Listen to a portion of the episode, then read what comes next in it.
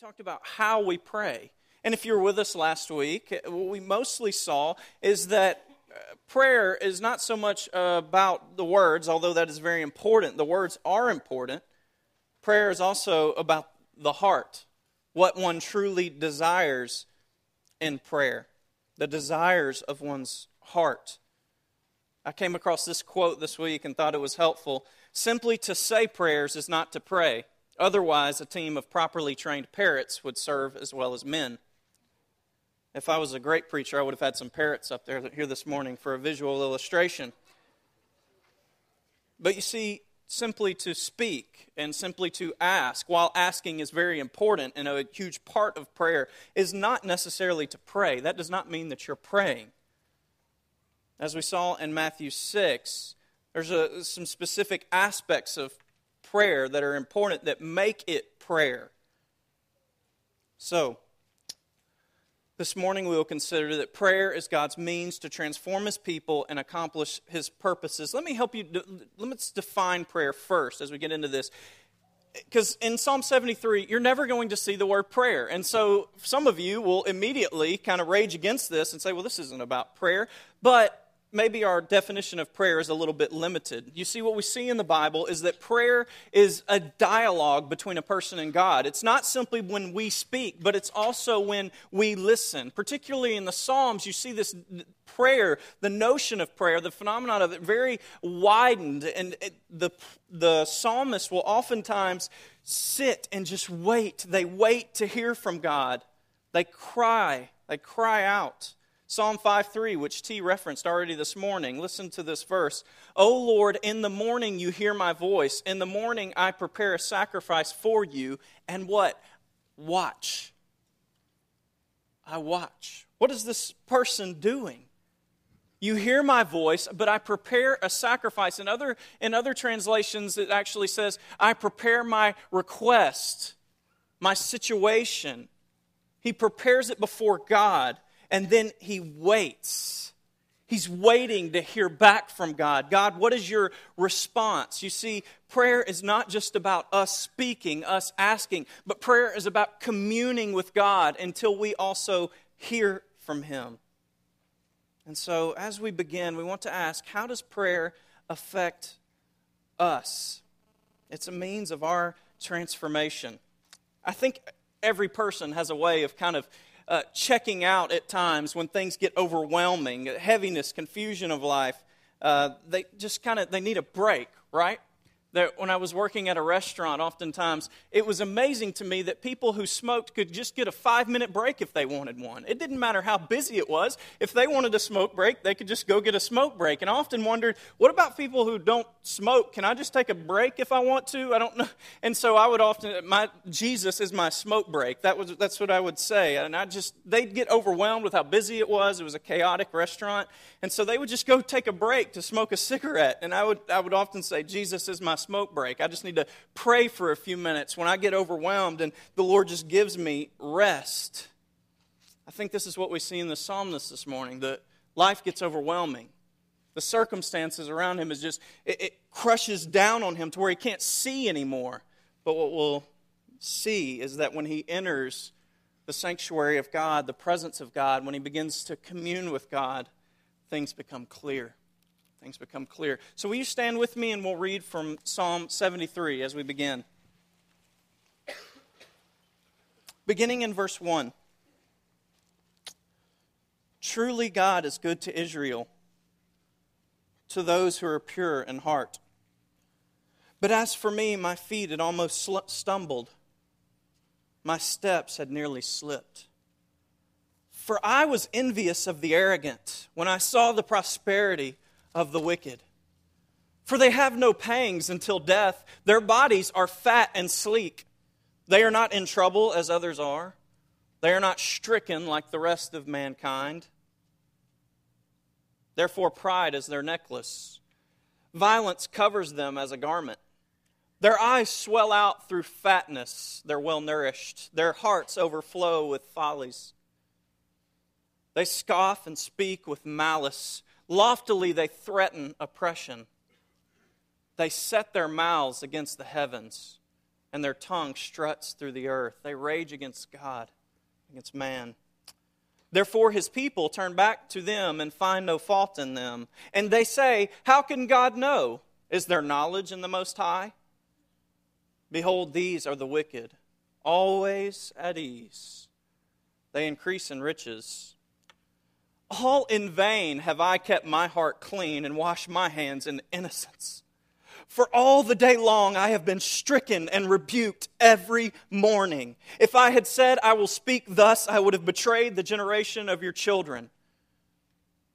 But when I thought how to understand this, it seemed to me a wearisome task until I went into the sanctuary of God. Then I discerned their end. Truly, you set them in slippery places. You make them fall to ruin. How they are destroyed in a moment, swept away utterly by terrors, like a dream when one awakes. O oh Lord, when you rouse yourself, you despise them as phantoms. When my soul was embittered, when I was pricked in heart, I was brutish and, arrogant and ignorant. I was like a beast toward you. Nevertheless, I am continually with you. You hold my right hand. You guide me with your counsel, and afterward you will receive me to glory. Whom I have I in heaven but you? And there is nothing on earth that I desire besides you. My flesh and my heart may fail, but God is the strength of my heart and my portion forever. For behold, those who are far from you shall perish. You put an end to everyone who is unfaithful to you. But for me, it is good. For me, it is good to be near God. I have made the Lord God my refuge, that I may tell of all your works. You may be seated.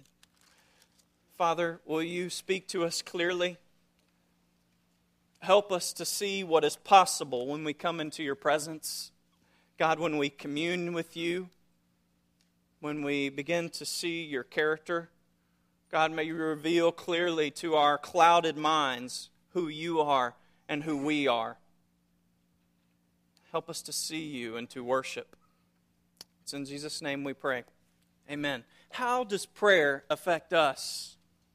The first thing we want to see this morning in verses 1 through 16 of this psalm is that a lack of prayer leads to sinful attitudes, a distorted view of our circumstances and God's faithfulness. There are some blanks in your notes there. A lack of prayer leads to sinful attitudes, a distorted view of our circumstances and God's faithfulness. What happened to this psalmist? He began to believe what he saw, right? It's easy to do, it's before our eyes all the time. The commercials on TV that make it look like those who are have the riches and can live the high life, they are the happiest people on earth, right? It's funny, even the, the, smoking commercials, it makes it look like those are the happiest people. But then on the bottom, there's the Surgeon General's warning that, you know, they will die probably from what they do. And then there's the recent commercial that comes on before the movies where there's the guy in the wheelchair, you know, and he's like black and blue, and he says, This is what smoking does to you. Isn't it odd the difference between those commercials? Those people in the beginning, they're the happiest people on earth, and then in the end, he's dying and saying, This is what it does to you. But the point is that it is easy to begin to believe what we see. And what we see oftentimes tells us that those who are rebelling against God or what we see as what God wants his people to do, that those are the people who are really happy, enjoying life. Notice what this psalmist will say All in vain have I kept my heart clean and washed my hands in innocence. All the day long I have been stricken and rebuked every morning. This is verses 13 through 14 of Psalm 73. You see, he begins to believe what he sees that the wicked are doing well and it will go well with them. And what happens is his life of faith and devotion begins to seem utterly pointless. Everything that he does as a, a believer in Yahweh, as being devoted to Yahweh, it, it seems like it is utterly pointless. There's no reason for all of this devotion, this struggle of trying to walk with God. Not only does it become seem pointless, but he is saying that it is almost oppressive. All the day long, I've been stricken and rebuked every morning. You see, this guy begins to feel like that his relationship with God is preventing him from enjoying everything else that these other people are enjoying. How does this happen? It seems that it has happened because he is not communing with God. He is looking around him and believing everything that he sees. I wonder if this has happened to you. That as you look around you, the world is most appealing, and godliness doesn't seem like it's really worth it the sacrifice that you will have to make to walk with God. Saturday nights just won't be so enjoyable because you will have to be up early to be with God's people. Has that happened to you? Does the sacrifice of godliness, of being a child of the Father, of being in relationship to Him, does it seem just worthless? Like it's not quite worth the sacrifice, the price you will pay, the things you will miss out on? This guy started to believe this that he, he was not praying, he was not communing with God, with his people, and he developed these sinful attitudes. He had a distorted view of his circumstances and of God's faithfulness, of God, what God would do with the wicked. It looked like, man, these people are going to live on forever just like this. It's always going to be this good. Is this the way it is? Is it always really going to be this good? Are they always going to be living that enjoyable, happy life? Let's see what happens. In verse 16, it says, When I thought how to understand this, it seemed to me a wearisome task. You see, trying to understand what's going on around us can be very oppressive, very difficult to put together on our own. It's hard to put things in order and figure out, God, how can things work this way? Have you forgotten about them? Are you ignoring them? Do you even see this? And then he says, until, until I went into the sanctuary of God, then I discerned their end. The sanctuary of God for them, it's the temple. It's where God's people come together to worship. He's not only he's not dwelling by himself, he's, he's with other people. But as we develop this definition of prayer that's not just us talking, but it's communing with God, you see, even this morning, you are, I hope, in a sense of prayer, of communing with God as you sing to Him, as you hear His words proclaimed. And I wonder if even you this morning, if there's something that happened this last week or something that's going on in your life that really didn't make sense when you came into here and seemed very burdensome, but as you begin to just sing and hear God's word, you begin to think, this, this makes sense, God. I understand that you are great and that you are wise. You see, when we come together with God's people, when we commune with Him, whether it's by ourselves or with God's people, things in, will begin. So, may take a while sometimes, but they can begin to make sense. There is power in communing with God. So, what happens? Prayer reveals the truth about the world, our circumstances, and God's faithfulness. Look at what this psalmist realizes. You know, it looked like the wicked will just be happy forever. But look at verse 18. Truly, you set them in slippery places. You make them fall to ruin. How they are destroyed in a moment, swept away utterly by tears, by terrors, excuse me, and tears. Like a dream when one awakes, O Lord, when you rouse yourself, you despise them as phantoms. When my soul was embittered, when I was pricked in heart, I was brutish and, arrogant and ignorant. I was like a beast toward you. But he realizes who God is and what God does. That these wicked who look like they'll go on forever in this happy state, there will be a time when, when, they, when God judges the earth, or even during their lifetime, well, things will come to an end very quickly. and the downfall will come. I don't want to criticize anyone in particular, but I believe that there are circumstances in life when we can see these things happen very clearly.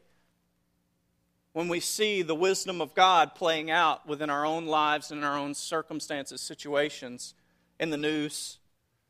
And even this week, I was reading on John Edwards, the former presidential nominee in 2008. His, uh, some of his hearings began this week. And it's very interesting that as I read, John Edwards was a man who was at the top. Very charismatic, was appealing in so many ways. But if you read about John Edwards, everything came tumbling down very, very quickly. This is just one instance. And this may not always happen before our eyes where we can see it as clearly as we have with a guy like John Edwards, but it is assured to us. Listen, believer. Listen, even you who, are, you who are living in wickedness, it will happen. It will come tumbling down all around you and on top of you. God's judgment will come. It will come.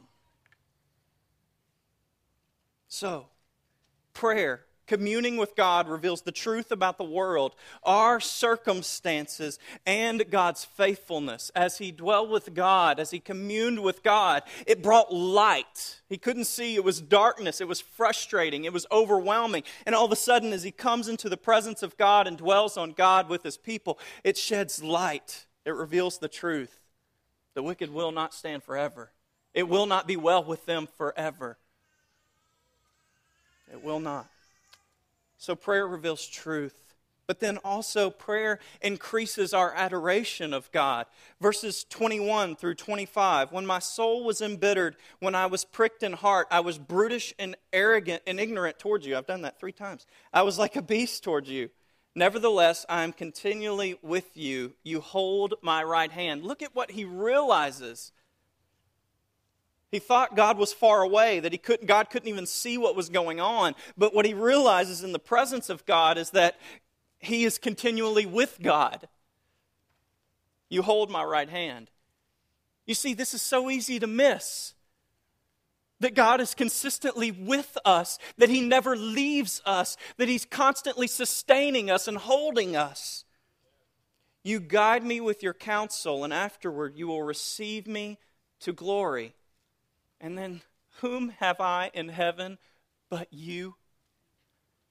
And there is nothing on earth that I desire besides you. Do you realize there is nothing else that you really have except God? There is nothing else that no one can take away from you that you'll never lose except God. That's all. That's all. And this is transformative for the believer. As you come into the presence of God, as you commune with Him, as you pray to Him, this is what you see. This is what you begin to praise about Him that you will never lose Him, that He will always have you, and He will never let go of you. He is mighty and He is good, He's always faithful. Prayer also sustains our trust in Him. So, as we begin to believe this, as we commune with God, it's going to be prayer that sustains this trust in God. Can we remain this excited about God as we do in Sunday worship? Can we remain this happy about who God is, this devoted to Him? It is prayer, it is communing with Him that will sustain this. Listen to 20, uh, 26, verse 26. The psalmist says, My flesh and my heart may fail have you ever had that feeling? Have you ever come in contact with that reality in your own life? That this probably will happen at some point? Your flesh, your brute strength, young men, your beauty, young women, your flesh, it will fail. How good you feel about yourself, it, it probably will. Your flesh, and then your heart that courage that you sense a lot of times, that faith in yourself and your abilities, it's going to come down. You'll have your moment when you feel the weakness set in and you've got nothing. What's going to sustain you then? What's going to keep you? What's the keeping power in your, in your life? Is it you? Because guarantee you that's going to fail. It doesn't have anything to do with uh, who you are. It's just humanity. It's you. It's me. It will fail. My flesh and my heart may fail. But listen, there's a good part. But God is the strength of my heart and my portion forever. God is the strength of my heart and my portion forever. You see, it's communing with God that gives us this revelation, this insight that God is the strength of our heart. That while we will fail, and if we think that by our own strength we'll be devoted to God all our lives, you're going to fail. You're not going to be devoted to Him. It's God who will sustain your heart, it's God who will sustain your devotion to Him. God is the strength of my heart and my portion forever. In, in college, I studied communication studies at LSU. I got to spend a lot of time with the athletes in that division, studying communications. There were a lot in my classes. Uh, it's if you don't have anything else to major in, you don't want to do general studies. That's what you move towards. No criticism toward communication studies majors. I am one. Um, but one of the interesting things I was able to take was a family stud, uh, and relational communication studies class. And in that class, we studied about uh, marriage a lot. And, and, there's a lot of research in marriage these days, of course, but there's a particular researcher who has come up with what he calls the four horsemen of the apocalypse for marriage. Four horsemen of the apocalypse for marriage. And what he has determined, this guy, if you look up his research, he has been able to predict after three minutes of being with a couple up to at least 90% whether this couple will make it or not. Up to 90% after three minutes, whether this couple will make it or not. And a, a large part of whether of him being able to predict this is these four horsemen of the apocalypse and whether they are present and active within this relationship. So, these four horsemen of the apocalypse for marriage are criticism, contempt, defensiveness, and then the last one, and what I believe to be the most important and significant, the last one is stonewalling. Stonewalling. So, criticism is just, instead of kind of complaining and saying, you know, when you do this, it makes me feel like this, that kind of thing, or when you did this, I, it frustrated me. Instead of doing that, you begin to say, You're such a jerk. Things like that criticism. And then contempt is when you just step it up a notch and you begin to criticize, uh, criticize certain aspects of their character. You're, you are always like this. You're so lazy. You're not worth anything. It's contempt. And then, uh, yeah, sorry. I'm not trying to do a, a marriage seminar, but these, this is helpful. This is going somewhere. The, the third one is defensiveness defensiveness. When you just begin to uh, that, so one person begins to maybe complain or highlight some things they're frustrated with and so you begin to say well i didn't i did that because of this or you, you won't listen. You begin to defend yourself. That's that's the third one. And then the last one stonewalling. And this is this is peak. And stonewalling is begin to there's no longer any communication whatsoever Every time they complain, you just, you just don't listen, blow it off, walk away. Or that both are stonewalling and they don't even say what they're frustrated about anymore. And what this, this stonewalling, what they say once these four are present in the marriage relationship, and this is uh, secular um, secular research. Of course, as Christians, we believe there's always hope through the gospel. But I do want to say, they believe, they say when these four are present, when, when a marriage has begun to, to practice this, all four of these, particularly stonewalling, there's practically no hope for the relationship. No hope. The marriage, the marriage is practically over. Over. Here's one I want to highlight to be an illustration for us.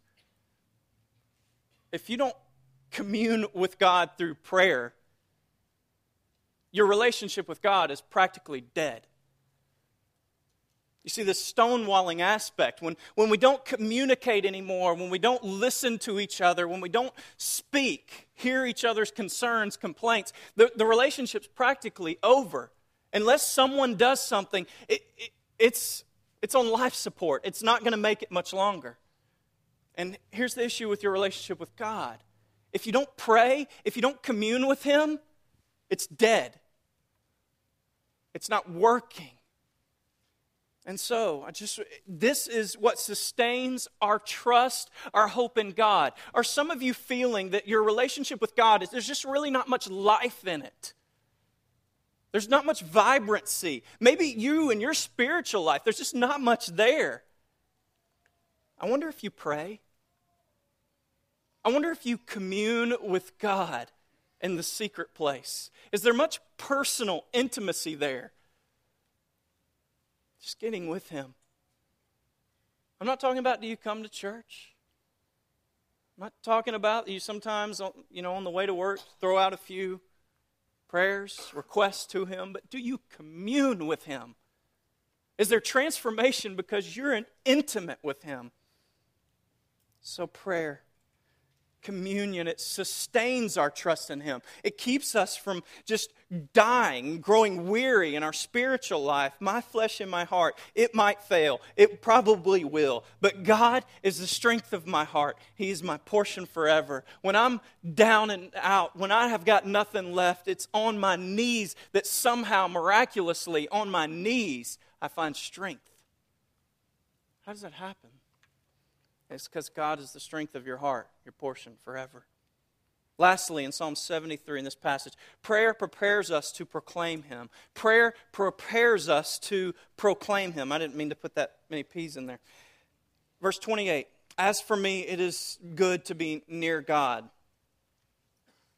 I have made the Lord God my refuge, that I may tell of all your works. You see, what happens in prayer is we come to know who God is, the greatness of who God is, the goodness of who God is, and it prepares our heart to be able to tell of who He is. It's in intimacy with Him that you begin to know Him and be able to proclaim Him to others. We come to know, to be reminded of his nature. We're confident in who he is, so we can go to others and say, God is good. He will be near to you in your trouble. When you go to the friend whose child has just died, the, the depths of human uh, just hurt, what will you say? And maybe you don't say anything, but what can you know in your heart? Do you have any hope for people? You see, prayer allows us to have hope because we're confident in who God is.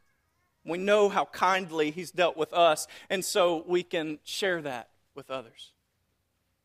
This is what prayer does for us. This is what communing with God does for us. So, how does prayer affect us? It utterly transforms us. But does prayer change God? Does prayer change God? Put it simply first that God answers the prayers of his people. God answers the prayers of his people. But we, in order to explore this phenomenon of prayer, this act of prayer more fully, we do need to say a couple more things. First, God answers the prayers of his people, our prayers, in accordance with his purposes. God answers our prayers in accordance with his purposes. These verses that I'm going to reference in this section are in your notes, so please follow along with me there. Uh, I don't want you to have to turn quickly. 1 John 5 14. This is the confidence that we have toward Him, toward God, that if we ask anything according to His will, He hears us. This is the confidence we have toward God, that if he, we ask anything according to his will, he hears us. God is hearing our prayers and hearing them when we ask in accordance with his will. John 16, 23. Truly, truly, I say to you, whatever you ask in the name of the Father, in my name, that being Jesus' name, he will give it to you. Anything, right? Anything you ask in Jesus' name, he will give it to you. What does this mean? As we said last week, and as we've said in multiple sermons, in this period, the name meant everything. The name described who the person was. And so it's not merely referencing some words that are put together or some letters that are put together in a certain order, but it's asking something in the name, in the character, in who Jesus is. You see, when you ask anything in the name of Jesus, in the spirit of Jesus, of who Jesus is, the Son of the Father, our Savior, when you ask it in that way, according to the will of the Father, it says He will give it to you. So are you becoming frustrated because you ask many things in the name of Jesus, but they never seem to work? It never seems to, you know, work. Well, are you asking it in the spirit of Jesus, according to the will of Jesus, walking with Jesus as you ask it? It's kind of like Psalm 37 4 tells us Delight yourself in the Lord, and he will give you the desires of your heart. You know, this verse is sometimes twisted and applied in bad ways. What does it mean? Delight yourself in the Lord and he will give you the desires of your heart. Well, if you think about it, if you delight yourself in the Lord, whose desires do you have in your heart? God's desires are in your heart. So, as we pray in accordance with the will of the Father, He answers because He answers our prayers in accordance with His purposes. I want to read a quote to you, and I believe we have it for the screen here, and I think this is helpful in uh, understanding this a little bit better. Is that up there? There we go. This is by J.I. Packer. I would definitely recommend him to you as an author. He tells us it is God's way regularly to withhold his blessings until his people start to pray. But if you and I are too proud or lazy to ask, we need not expect to receive. This is the universal rule in evangelism as elsewhere. God will make us pray before He blesses our labors in order that we may constantly learn afresh that we depend on God for everything.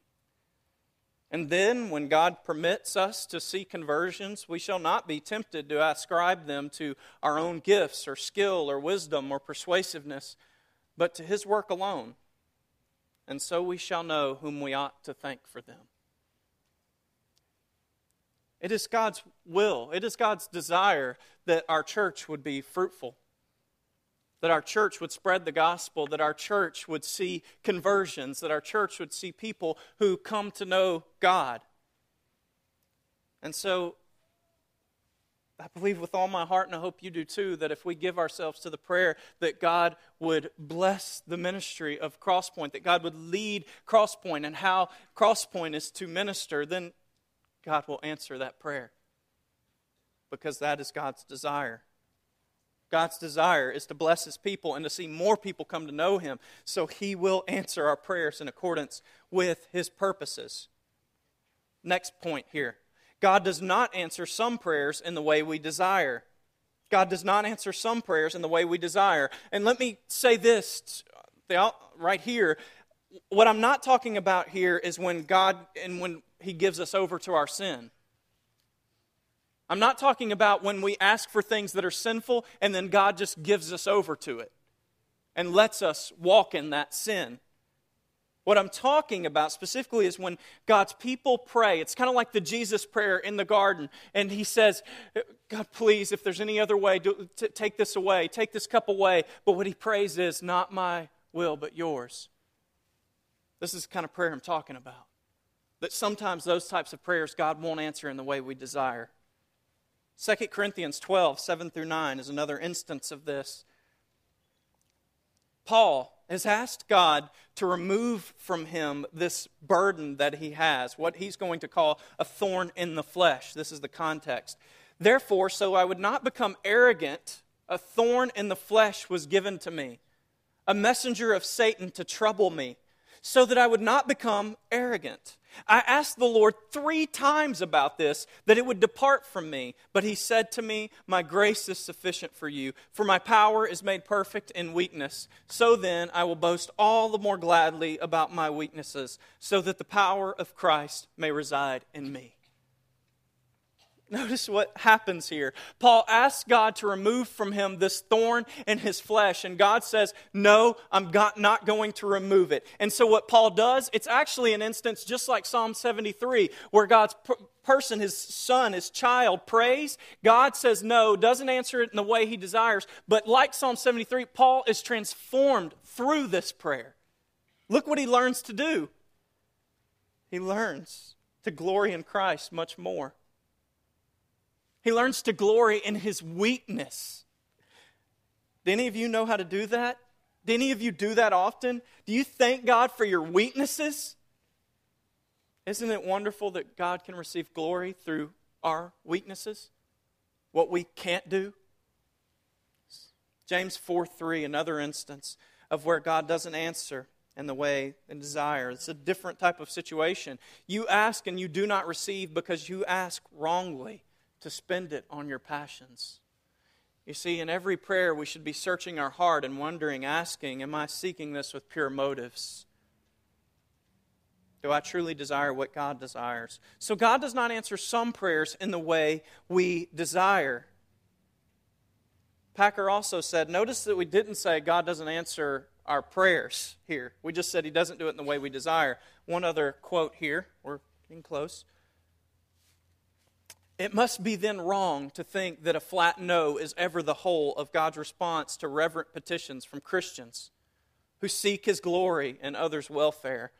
The truth must be this God always acts positively when a believer lays a situation of need before Him, but He does not always act in the way or at the speed asked for. In meeting the need, He does what He knows to be best and when He knows it is best to do it. You see, God hears the prayers of his people and he responds to the prayers of his people, but he responds in his wisdom, and that is not always our wisdom. But the question is still before us. God answers our prayers, he answers them in accordance with his purposes, but does prayer change God? Let's look at Exodus chapter 32 for just a moment for a case study. Exodus chapter 32.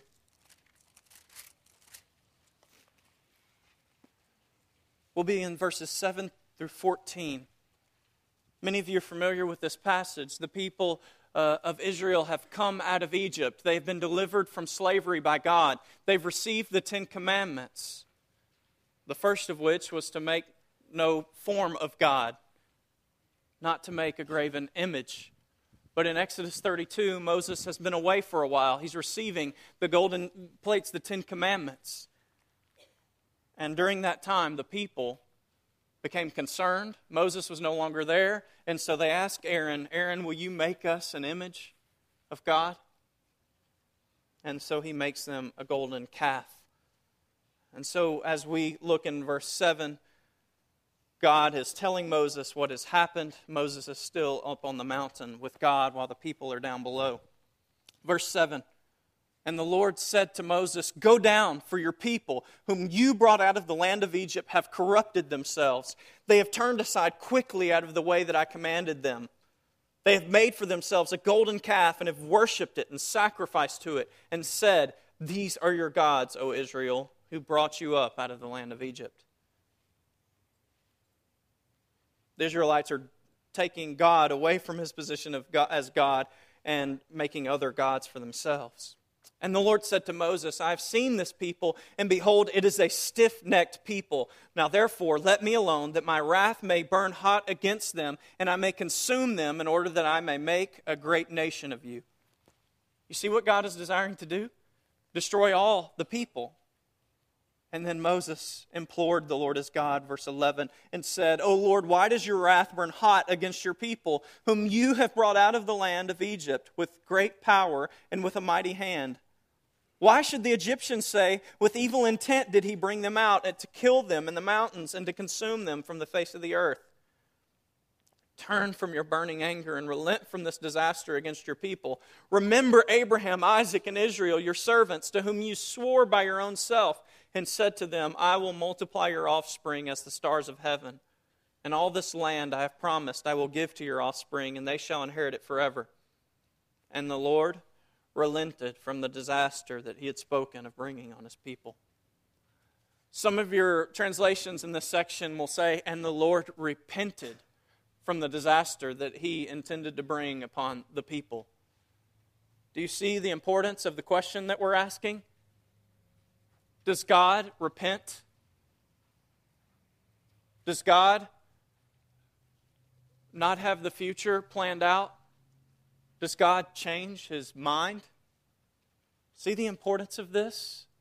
I hope later you see the implications of the possibility of this belief, this theology, for there are those who buy into it.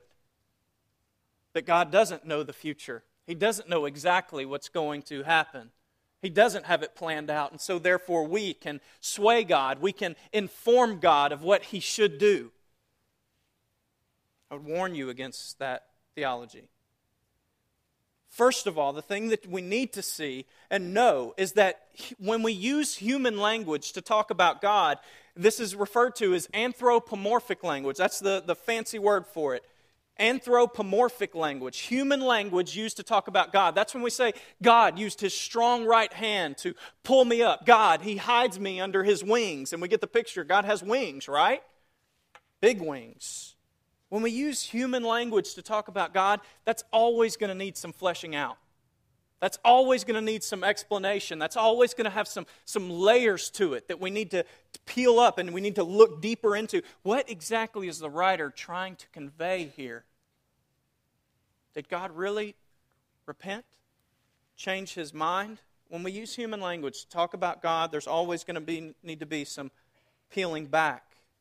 Here's what we know Here's what we know here is that God's purpose and his promise had been to build a holy nation out of the family of Abraham. What did Moses call upon when he called upon God? Remember Abraham, Isaac, and Israel, your servants, to whom you swore by your own self and said to them, I will multiply your offspring as the star of heaven. As the stars of heaven. This is what we know that God's purpose all along had been to build a nation out of Abraham and that the, Mo- the promise that Moses claims in, in asking God is the same purpose that God had planned. We also see some tensions in this chapter. Not only this chapter, but in the chapters coming. Exodus 33 19, for instance. Moses has asked to see God, to see his glory. And here's what God says he's going to reveal to Moses about who he is. Verse 19, I will be gracious to whom I will be gracious, and will show mercy on whom I will show mercy. What does this verse mean? Well, Paul uses this same passage in Romans 9 to speak of God's absolute sovereignty over all things, God's wisdom in choosing all things and in planning all things. You see, there's tension here. God has relented from a disaster that he planned, but then also God is the one who chooses all things. I hope you see that this tension is present throughout the scriptures. Listen to this verse about sanctification, about our growth in God. Work out your salvation with fear and trembling.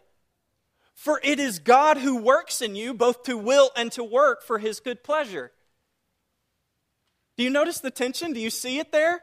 You work out your salvation with fear and trembling. You work. You put through put forth effort. But then it is God who works in you both to will and to work for his good pleasure. You see the tensions of the scriptures? That you are commanded to do something, but it's God who's working in you to do it. We, we shouldn't be surprised that God would use the prayers of his people to accomplish his purposes. You see, God is the all powerful creator, yet He uses food. We use food, we feed ourselves to sustain our living bodies, right? But if we were to speak more theologically, with more depth, we would say, who really sustains us? God. Does God have to use food to sustain us? No, but thankfully, God, thank you that you do use food to sustain us. We enjoy it, right?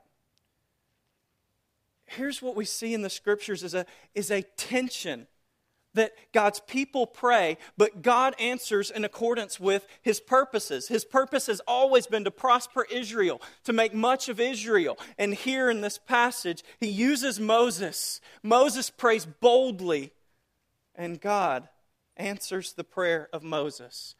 He will continue his purpose to work in Israel, to work with Israel. You see, God is not like Dr. Frankenstein, who creates but has no purpose or power over his creation. In the book Frankenstein, the creature at one point refers to himself, uh, talking to Dr. Frankenstein, as the Adam of your labors. But please know, the God we worship is nothing like Dr. Frankenstein. He created you and has all power, sustaining power over you. You didn't just break loose and now God's trying to figure out what He's going to do. He has all power. You see, prayer changes things, but prayer does not change God we should expect to see answers to our prayers as we pray in accordance with the will of God. But prayer does not change God. God has ordained prayer as the means that He would transform His people and fulfill His purposes. I hope you see this. God has commanded you to pray. And don't think it's some type of robot thing. If He's got it figured out, what do I have to do? He's commanded you to do it. So when it comes down to it, if you just want to argue, He's commanded you to do it. So if you don't, you're responsible. You're responsible. Here are just a couple more application things. What do we learn from this interaction between uh, Moses and God? First, we should claim God's promises in prayer. I would direct you in particular the promises God has given in Christ that you're free from sin, that you don't any longer have to walk in it. So, does it have power over you? You should claim Christ, the freedom you receive. That God works in all things for the good of those who love Him. Are you going through something difficult? Then I would urge you to pray God, work this out for good. Claim that. And then Philippians 4 that God in Christ will give you the peace that surpasses all understanding. Are you, uh, are you anxious about something? Is something overwhelming you? Claim the promise. God gives peace to his people. And then, lastly, last application, we're finished. Be sensitive to God's Spirit in order that you might know when to be very bold in prayer. Moses doesn't pray, God, if it's your will, will you keep your people? Please don't destroy these, God. I'd really like if you'd keep them. God, if it's your will, Hebrews 4:16 Let us then with confidence draw near to the throne of grace that we may receive mercy and grace to help in time of need. There will be times if you are sensitive to God's spirit that he would urge you to pray with great boldness. Not God if it's your will, but God please do this. Do this. I hope there are times like that for you if you're walking with God's Spirit, if you're communing with Him, then there should be times when you pray very boldly. Very boldly. So, believer, are you being transformed through communion with God? I hope you are, and I hope if you're not, that you will set aside time that you'll get up 30 minutes earlier so that you can be alone with the Father, that you'll go to bed 30 minutes earlier, whatever it takes, that you'll cut out something so that you can be alone with the Father. The good of our church, it's for the good of our church, not just for you. So please, we urge you to do it. Unbeliever, though that person rebelling against God, do you know that your days will come to an end? The days of enjoying whatever profit you have in your, your wickedness, whatever enjoyment you have for what you're doing, those days will come to an end. And you will have nothing. Because you see, the only thing that can't be taken away from us is God. When we know Him, when we have His Son Jesus, the only thing that can't be taken away from us is Him, His Spirit that dwells in us. He sent his son so that you might no longer walk in sin, so that your sins would not hang over you anymore, but so that your sins would be forgiven and you would have life with him eternal. So, we're going to pray. I ask you to stand. We'll sing. If you'd like to talk about salvation, please come forward. If you want to just pray, you're welcome to do that. Let's pray together. Father, we thank you that you are a great and mighty God who does not change. We thank you that through prayer you would change us, transform us. Lord, please, we pray that your Spirit would work in us. Lord, that you would bless this church and that we would devote ourselves to you. It's in the name of your Son, Jesus, our Savior, we pray. Amen.